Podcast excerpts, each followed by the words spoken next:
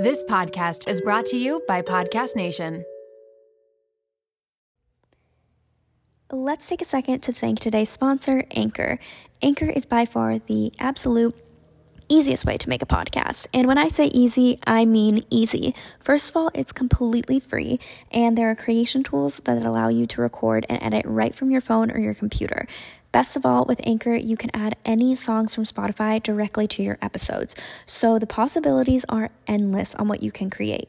Whether you want to create a music analysis, your own radio show, a deep dive on your favorite genre or artist, or something that the world's never heard before, Anchor will even help publish your show to Spotify so you can reach hundreds of millions of listeners. Oh, did I mention there's no copyright on the songs? Yeah, it's that easy. You guys want to start a podcast that includes music, or you guys just want to start a podcast in general, get started by downloading the free Anchor app or going to anchor.fm. And if you need some inspiration, you can head over to blog.anchor.fm slash music from some more idea starters. Thank you so much, and let's get into the episode. Welcome to the Real Reel podcast with Natalie Barbu. Instagram might be your highlight reel, but we're here to talk about the real real. Hi, everyone, and welcome back to the Real Reel podcast with me, Natalie Barbu. You guys have highly, highly requested someone in the mental health industry, and also I just like interviewing people that are in industries that I'm not as aware of because I learned so much from it, and it's just really cool insight to see the lives of other people, the careers of other people that aren't really shown much. Like, I feel like this podcast and a lot of other podcasts highlight a lot on like entrepreneurs and business owners. And while don't get me wrong, I love listening to those, it's also nice listening to podcasts that have people that aren't like really interviewed that much that you don't really know that much about unless you're in that field yourself or you have a family member in that field. So I thought it'd be really interesting. And also, you guys really requested someone in the mental health industry. So I'm excited to give you guys this episode.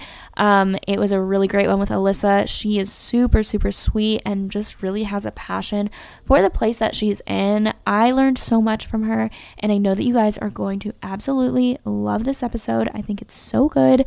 But before we get into it, I did want to say thank you guys so much for all of your reviews. It means so freaking much to me that you would take time out of your day and after listening to a podcast and actually going to the iTunes store and ranking it on like Instagram and YouTube. There's not really a way to engage with podcast episodes. Like you can't really comment on a podcast episode, you can't like thumbs it up or anything like that. So reviews is really the only way to engage with the podcast and it really does help me out. So thank you guys again for reviewing.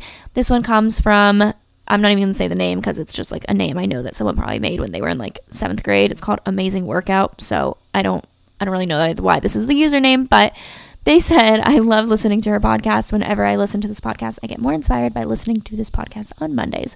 I like doing it in the beginning of the week because it does, I feel like, put you in a good mindset for the week. Like you get motivated, you get inspired versus like if I uploaded this on a Thursday, you might not want to listen to it going into your weekend because your weekend's time to have fun.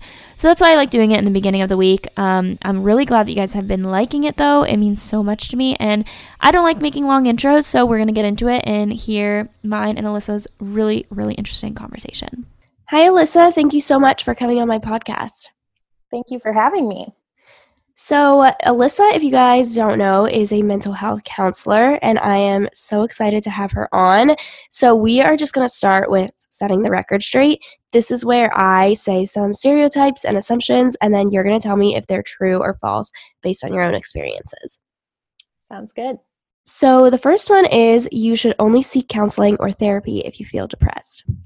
Mm. Yeah, that's definitely false. Um, I have clients who are coming in for a wide range of concerns, and sometimes it can definitely look like depression, anxiety, um, the typical things that you think about that um, a counselor would address.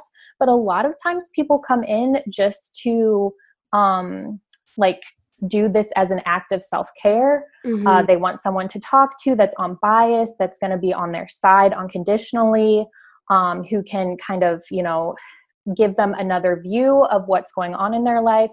So it's definitely more than just depression. Um, but a lot of it also is depression and anxiety. So, right. I feel like now it's so much more common to go to therapy and to seek counseling because it's so much, it's talked about way more, which mm. is such a good thing, I think. So now people are going to it, like you were saying, as an act of self care instead of just when they're feeling like at their lowest, which I think is awesome. Oh, yeah, it's great. And I think there are definitely pros and cons to this whole self care movement that I'm seeing. Um, it's very interesting, but I think one of the best things that's come from it is like people talking about therapy, normalizing it, um, being like less afraid to make that first phone call. Right. So that's really good. And there is a stigma about seeking help.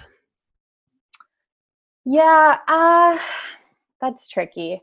I would say yes, I think there still is. And I think it depends what generation you come from.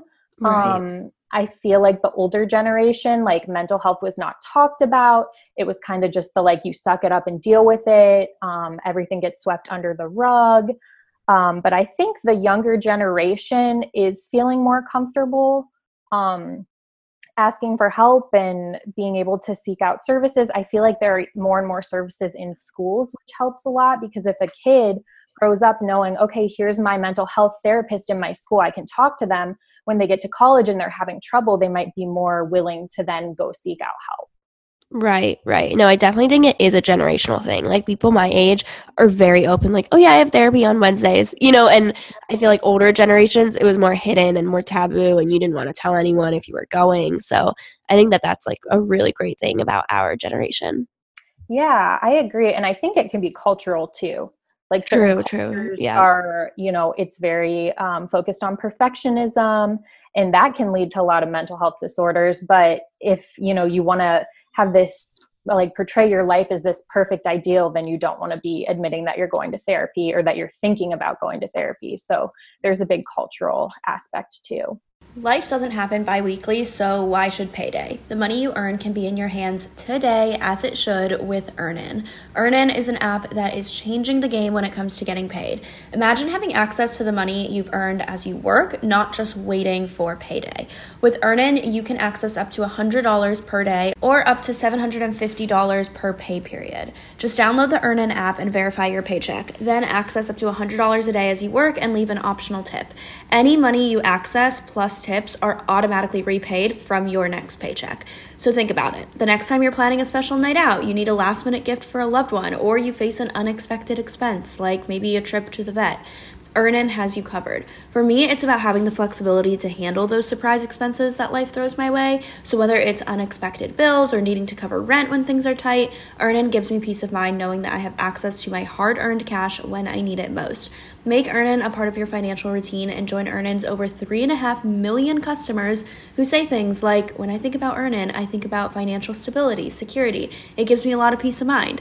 Download Earnin today, spelled E A R N I N, in the Google Play or Apple App Store. When you download the Earnin app, type Real Reel under podcast when you sign up. It really helps the show, so please don't forget that step.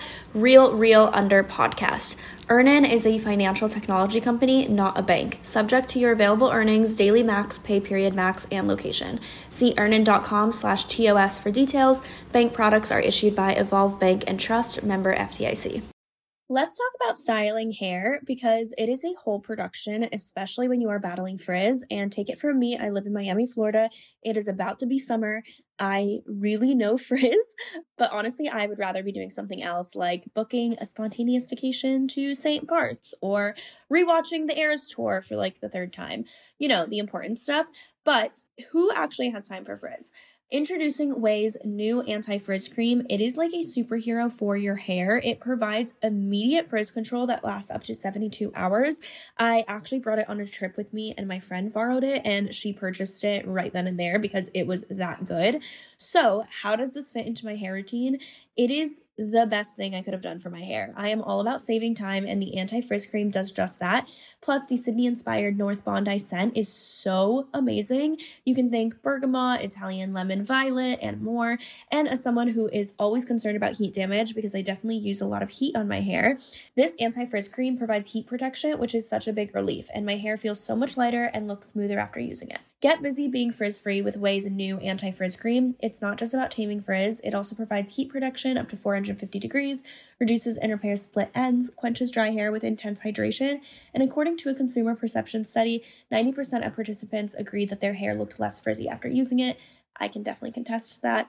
And while you're at it, check out OUAI's other bestsellers like the leave in conditioner, which I also use, detox shampoo, fragrances, hair oils, and hair gloss. They're all essential for achieving that salon worthy look at home. So you can frizz free up your schedule with OUAI. Go to theouai.com and enter promo code REALREAL for 15% off any product. That's theouai.com, promo code REALREAL. I just wanted to take a quick break to thank TM Soft's White Noise Sleep Sounds for sponsoring today's episode. Are you having trouble sleeping, focusing, or relaxing? If the answer is yes, then TM Soft's White Noise Sleep Sounds podcast has got you covered. This hour long podcast is made to help you get rid of distractions, reduce stress, relax, and get better sleep. You can listen to the sounds of nature, white noise, relaxing music, and so much more. You can check out the TM Soft's White Noise Sleep Sounds podcast on Spotify or wherever else you listen to your favorite podcasts. Right.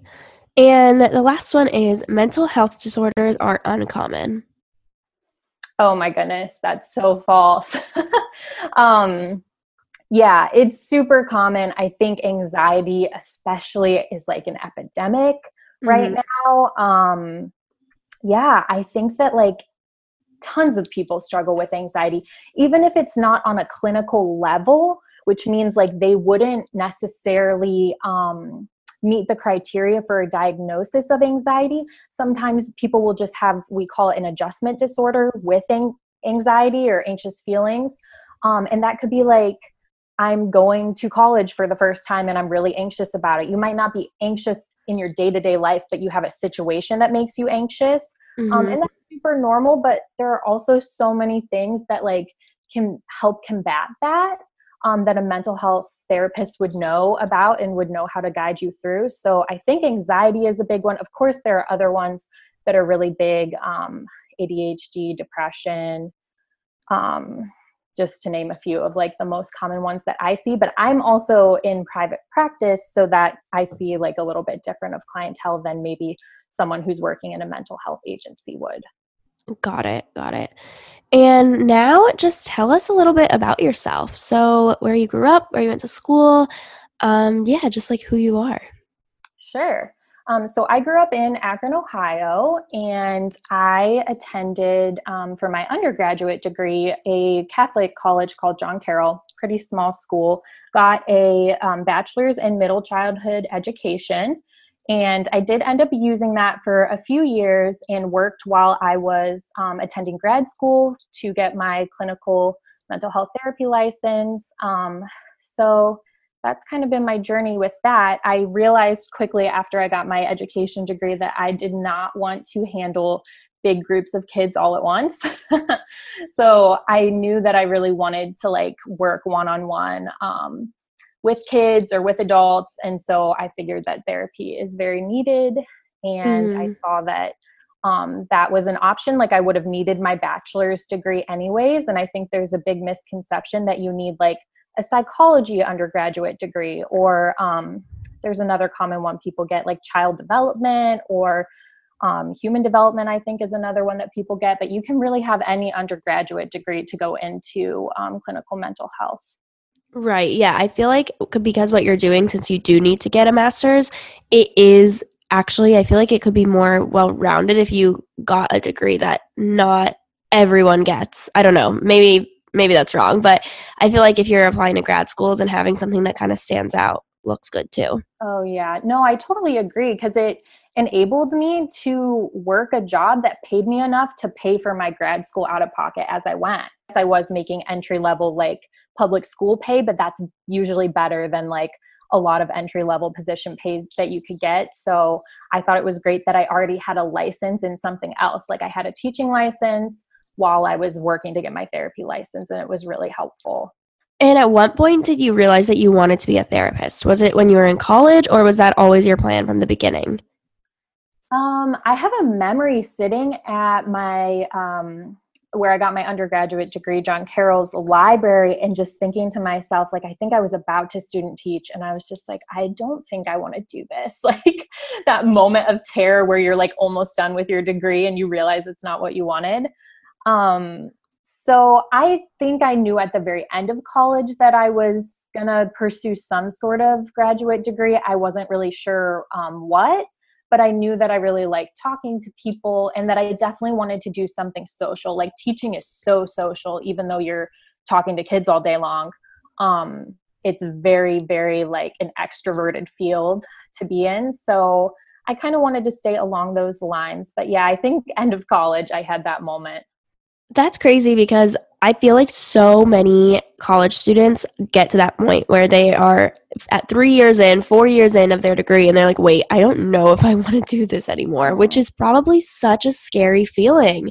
And that's that's so good that you had experienced that and like came out the other end and now you're so happy doing what you're doing because it gives so many people hope that it doesn't you don't have to exactly love your degree like you can always pivot oh my gosh yes and so many people end up doing it like i work with a lot of college students is one of my biggest demographics i work um, basically in a college town um, and so many of them are at that point and i'm like it's gonna be okay like this was my life too so there are many things that you can do from here you know right and is counseling or therapy something that everyone should do? Would you recommend everyone should go see a counselor, go see a therapist, or do you think it's only for certain people?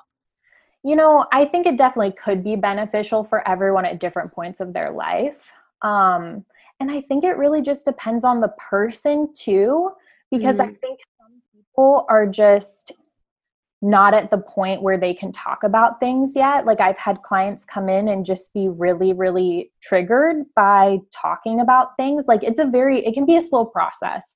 Um, so you have that end of the spectrum where like some people have never shared things that have happened to them with anyone. And they're trying to sit down and talk about that for the first time, and that can be be really hard.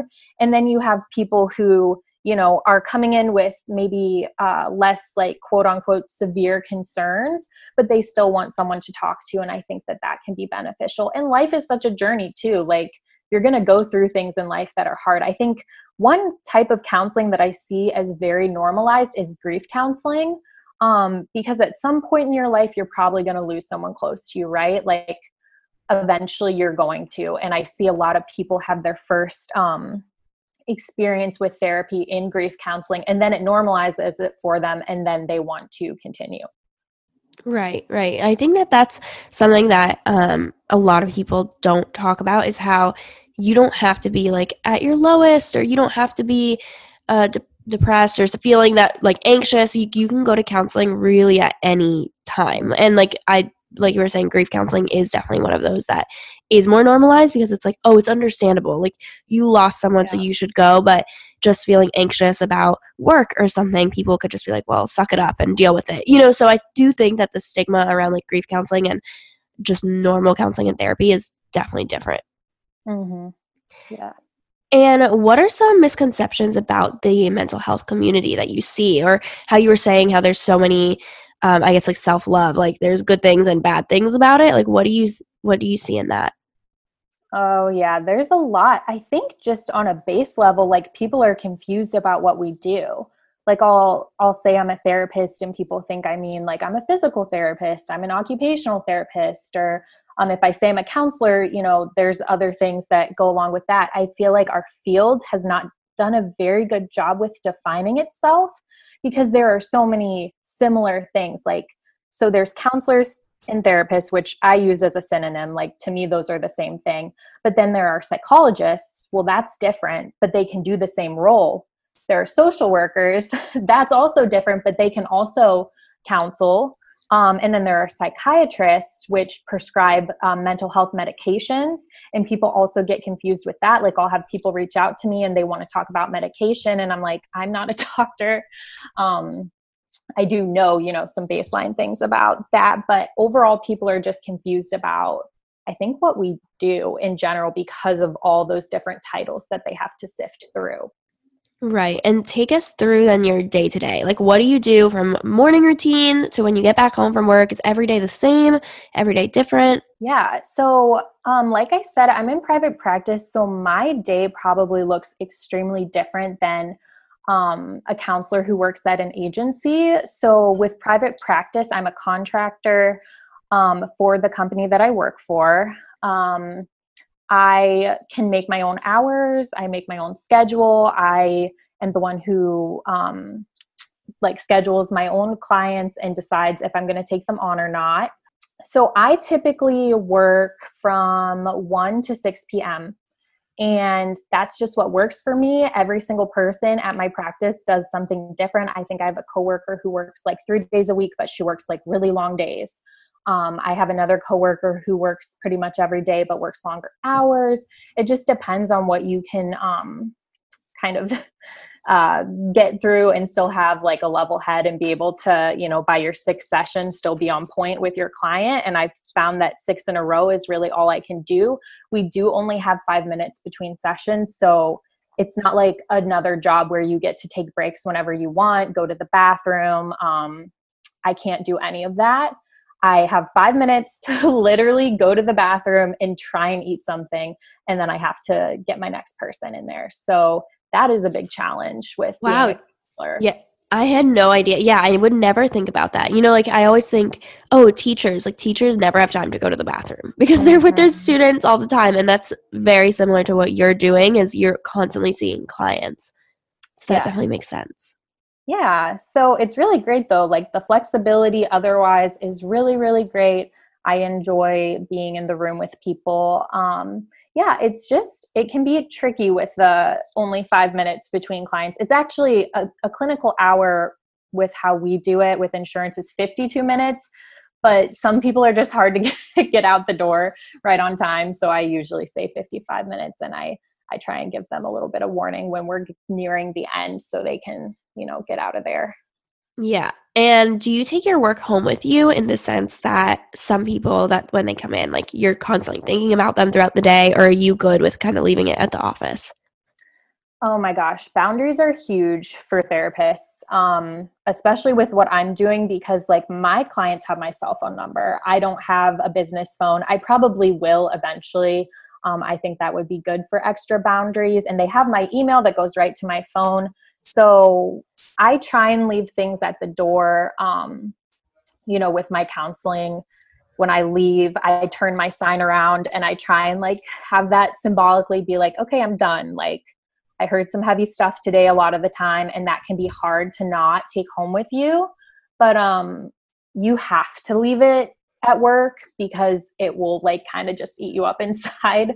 Um, and it's not doing anyone any good either. Like I could obsess about my clients' problems after hours, but I only have that 55 minutes in the room with them and I want to um, be my best with them when I actually have them there and be as helpful as I can and not, you know, be run down because I'm constantly worrying about my clients. And did you think that that was was that harder for you to do in the beginning or is it just something that you constantly have to keep practicing at you know, I think I have learned, and I think teaching helped me too because just working in the public school system, there are things that can be said to you at times where you need to like kind of leave that stuff at work too and not bring it home. So I think over time I've gotten pretty good. Um, but there are certain clients, like I think therapists, like we have our own problems as well. So you'll hear something, and I think it's especially hard when you really resonate with what a client's going through. So if someone tells me something that's similar to my own story, um, it can be easy for me to want to take that home because it resonates with me in that way. You know, it's it's a constant battle of trying to not do that and not let that uh, overtake you. And are there any clients that you don't take on? Like if someone comes to you and it's hits too close to home or you don't want to take them on, are you able to recommend them to someone else or how does that work? Yeah, I can definitely refer out if I want to. Um, I try and see adolescents and college students, and really, I would love to just have a caseload of completely college students if I could. Um, that's my preferred demographic. So if someone reaches out to me and they're not a part of that demographic, I will try and refer them to someone else in my practice that I know um, has room on their schedule for someone and also like kind of specializes in that demographic. I'm also like, after the holidays, we get a lot, a lot of people reaching out because the holidays are so hard for people. Um, so I'm basically to capacity. So some of the time, I'm not even accepting new people. Wow. Yeah. I, I never thought about that. How the holidays can be very, very difficult for a lot of people. And that that would be a busy time for you guys. And what do you see our generation struggle with the most since you are dealing with college students? What are some of a uh, some of the struggles that people come in for? Yeah, I think especially with my college students, so anxiety is big because, you know, school culture really pushes you. Um, sometimes I think, depending on the degree, and I'm obviously, I'm by a, a school that really specializes in like the arts, like graphic design, interior design, architecture, things like that. They push their students so hard that I don't even think it's like realistic to what like your actual job would be like. Like they yeah. push them way over where they're like sleeping under their desks. They're, you know, they're having panic attacks every night. Like it's ridiculous. So I think anxiety is huge for college students. I think toxic relationships are really big for college students too. For whatever reason, I see a lot of people getting into relationships that they just know deep down aren't good for them, um, that they don't want to leave because of, you know, the fear of being alone, I think is really big for college students. They're away from their family, they're away from, um, you know, those things that are like comforting to them. So they'll go to a person that they find comforting. Um, and then depression's big too because you know you don't have anyone telling you you have to get out of bed you don't have anyone telling you you need to do x y and z that day sometimes students will get stuck in the the depression vortex and just stay in bed skip all their classes not talk to anyone because um, it's their first time being you know on their own and it's hard right. And what is the best coping mechanism for things like this? Like do you ever recommend some mechanisms to do like when you're feeling anxious when you're feeling your lowest or is really just constantly talking it out with someone like at therapy? Is that the best way to go about that? Yeah i think therapy is huge but obviously you know for most people that's going to be an hour out of their week. So coping skills are so important. Um, some of my favorites i really like to teach deep breathing. Um, that's good because you can literally do it anywhere. Like no one's going to even notice if you are practicing it because a lot of our a lot of our triggering times or times we feel anxious or depressed or whatever. We're not able to just stop and be like oh well my coping skill today is going to be like a netflix show. Well you can't yeah. just like pull up a netflix show in the middle of your class and be like oh sorry i'm coping right now. Like that's just not appropriate. Um, so I like to teach deep breathing. I also think journaling can be really, really great. Um, what else? I mean, a lot of times, like fidget toys and fidget spinners and things like that is like, you know, basic as that sounds, that can be really helpful because it it kind of lets your body get some of that anxious energy out. Um, yeah, I think those are some of the big ones that I like to talk about. Yeah, those are always so important because some people, like you were saying, I mean, like therapy is one hour of your week, and all of the other hours, like you are trying to find something to cope. So I think that that's really important just to talk about little things that you can do in your day to day. Yes, totally agree. And going back to the self love movement, what are some pros and cons that you have seen um, with that becoming very popular? Oh my goodness, yes. So I love this movement and I'm happy that it's happening. Um, but I think a lot of times it can just turn into like I think that brands and companies have figured out that this is a movement, right? And they're using it to perpetuate consumerism, um, which is you know problematic in some ways. Um, so I just see it as like you know true self care doesn't always have to be like oh i'm going to treat myself like that kind of mentality true self care can really look like you being super disciplined with your schedule. That it can look like you meal prepping on a Sunday. It can look like you setting boundaries with your family. It can look like things that don't sound fun, like face masks and bubble baths and, you know, those things, which are also good things. Um, but that's not all it is. I think self care can really be like us having um, like clear goals for ourselves and being able to like do those things that help us get to our goals and not get um, you know distracted by all the other things I actually just had a podcast with Maya, and Maya is, um, she has a blog about self care, and she talks about that, like what you were saying, how self care is not always going to be face masks and baths and relaxing and things like that. Like self care can look like things that you don't want to do, and that yeah. it's not like a fun thing to do, but it's something that you need to do to better yourself. Mm-hmm. Yeah, I feel like that's not talked about enough. Um, for example, I have a budget, and I in one of my videos I was like, "This is a form of self care for me. Is making my budget. Like, it's not mm-hmm. fun, but I know that by doing it, I am bettering myself. I am sticking more to my goals. I'm actually seeing like what I'm spending my money on and what I can cut back on next month. You know, so even though that doesn't necessarily look glamorous, that is something for me that works. Yeah, totally. And I think a lot of times it's those things that don't feel fun, but that we have to do that, that like in the long run benefit us. Right. And what are some things that you do to take time for your mental health? Like, I feel like therapists, they're in it so much where they're giving constantly like giving advice and talking to other people, but what are some things that you do for yourself? Yeah. So I think one of the biggest things for me is just, um, I don't know if being selfish is the right word, but being protective of my time. Um, because I find myself feeling really, really drained after a work day. Um, so I need to like make sure that I'm also like filling my cup back up so I have more to pour from throughout the week. So a lot of times um, on my drive home, I try and use that as a time to process. So sometimes that will be like, um, you know, me just like thinking, listening to music and thinking, me trying to um, process through my day.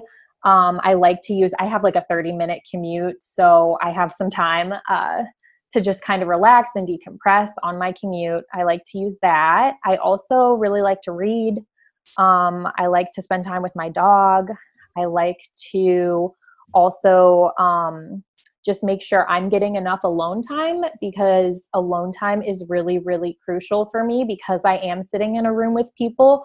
And a lot of times, I don't know, you kind of absorb other people's energy. And a lot of my clients are, you know, going through a hard time and their energy is not great. So I need to, you know, get that time to refresh my energy or be around people that, um, you know, make me feel good, like my friends and my family. Yeah, I think that's so important about other people's energy and setting time for yourself and just knowing what works for you, which is mm-hmm. great that you have that.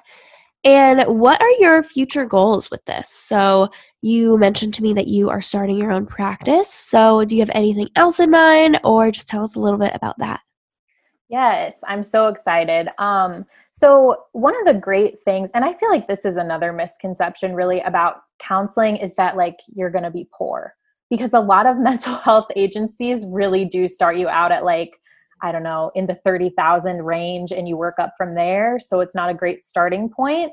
Um, but in private practice, you can make really great money. Like I get paid um, through insurance, kind of like how a doctor would. Um, so insurance reimburses.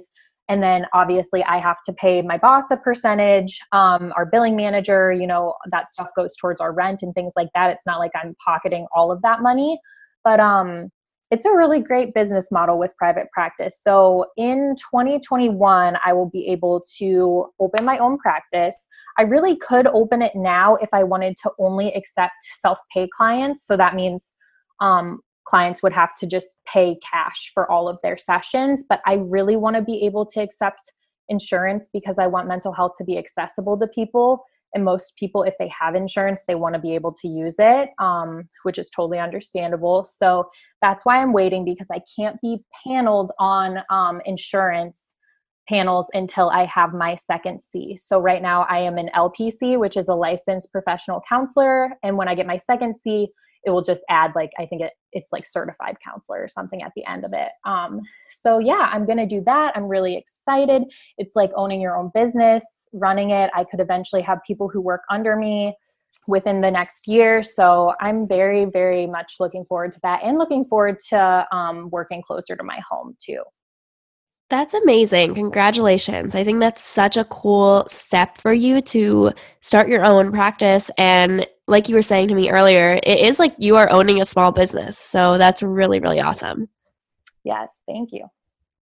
And the last question here is what would you say to those people who are too scared to seek help or too scared to speak to a therapist?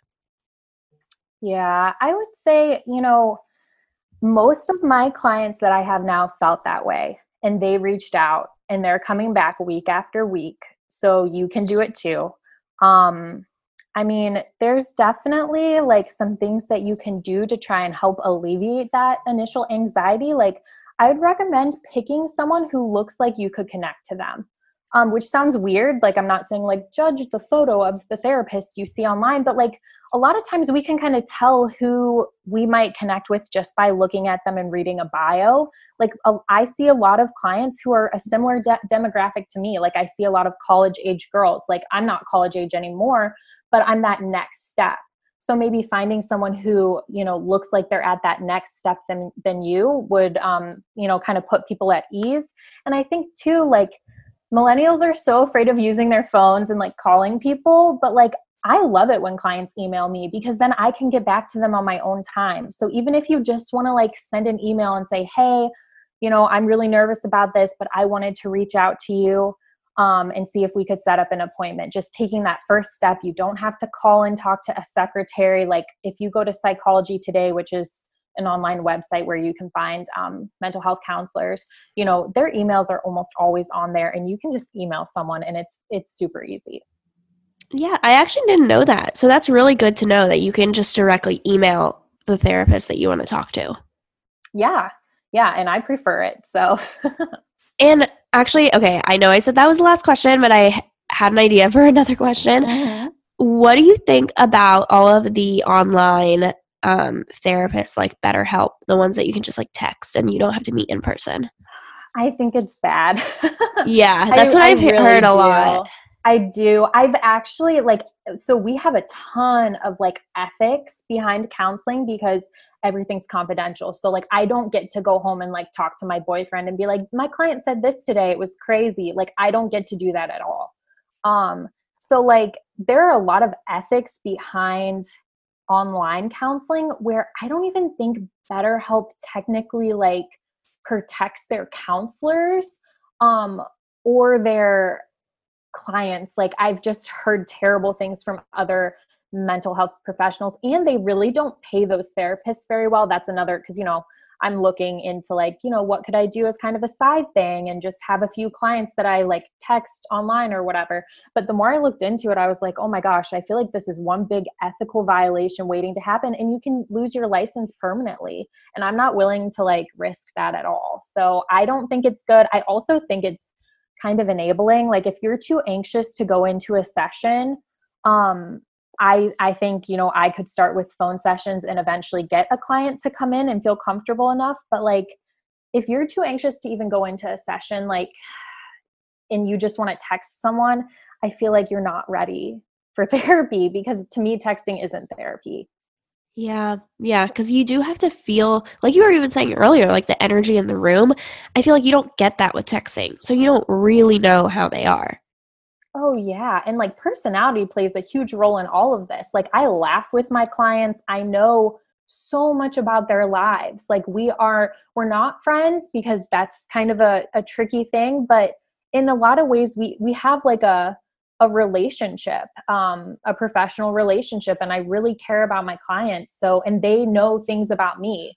Um, of course, they don't know a lot about my personal life, but they know about my personality and who I am, and um, you know, some of those things that I do share with them. So, I think that's really important.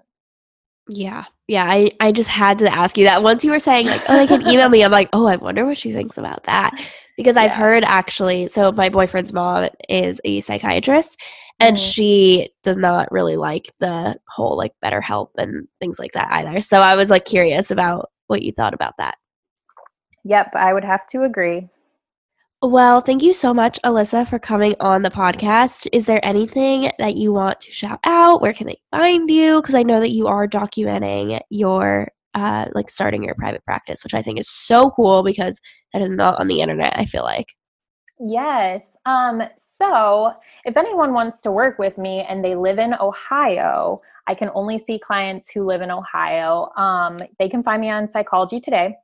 First name's Alyssa with two L's. My last name is Dziurlaj, spelled D Z I U R L A J. You're probably going to have to rewind this podcast and listen again because it's a rough last name. I'll have it um, in the show notes too. So oh, don't perfect. worry. Yeah, yeah, that's smart. Okay. Um, yeah, so you can find me on there if you want to work with me because I can work with anyone in the state of Ohio. So we could do phone sessions, we could do telehealth sessions, which is like Skype. Um, and also, I do have an Instagram account. It's super new though. I just deleted my old one because I was like, I just want this to be like dedicated to private practice stuff. And it's Alyssa with two L's underscore LPC. Um, yeah, so that's where you can find me. Perfect. Well, thank you so much for coming on the podcast. I feel like this was actually really, really helpful. And I am so glad that I had you on. So thank you. Thank you so much for having me that was it for today's episode. I would love to know your thoughts on the Facebook page. If you guys have not joined yet the private Facebook page, be sure to do that. It's in the show notes. We have a discussion on there. It's great. I'm thinking of like going live on there every now and then or maybe every week after the episode airs. I think it could be a really really fun way to really talk to you guys about it.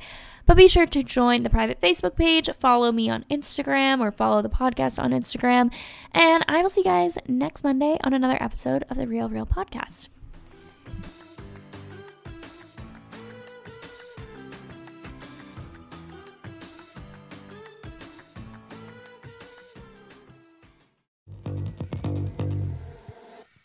Hey, my name is Lovan Rumpf, and I've been working my ass off as a celebrity stylist by day and a podcast host by night. At the Lo Life Podcast, it's all about keeping it real. We're talking fashion, beauty, to religion, sex, drugs, mental health. I mean, there's no topic off limits here, and vulnerability is mandatory. You can find my podcast, The Lo Life, that's L O, no W, everywhere and anywhere you listen to your podcasts. New episodes are out every Thursday. We'll see you then. Hey there, my name is Renee Rena, and I am the mom friend you have always wanted. I am also the host of the Mom Room podcast. We publish two episodes per week a co hosted episode on Tuesdays and a solo episode on Thursdays. Popular topics include pooping and having sex after giving birth. I have a solo episode where I talk about not sharing a bed with my husband and why that's okay. I hope you'll tune in to these conversations every week. Join us on Instagram at the Mom Room Podcast and start to feel a little less alone in this crazy thing called motherhood.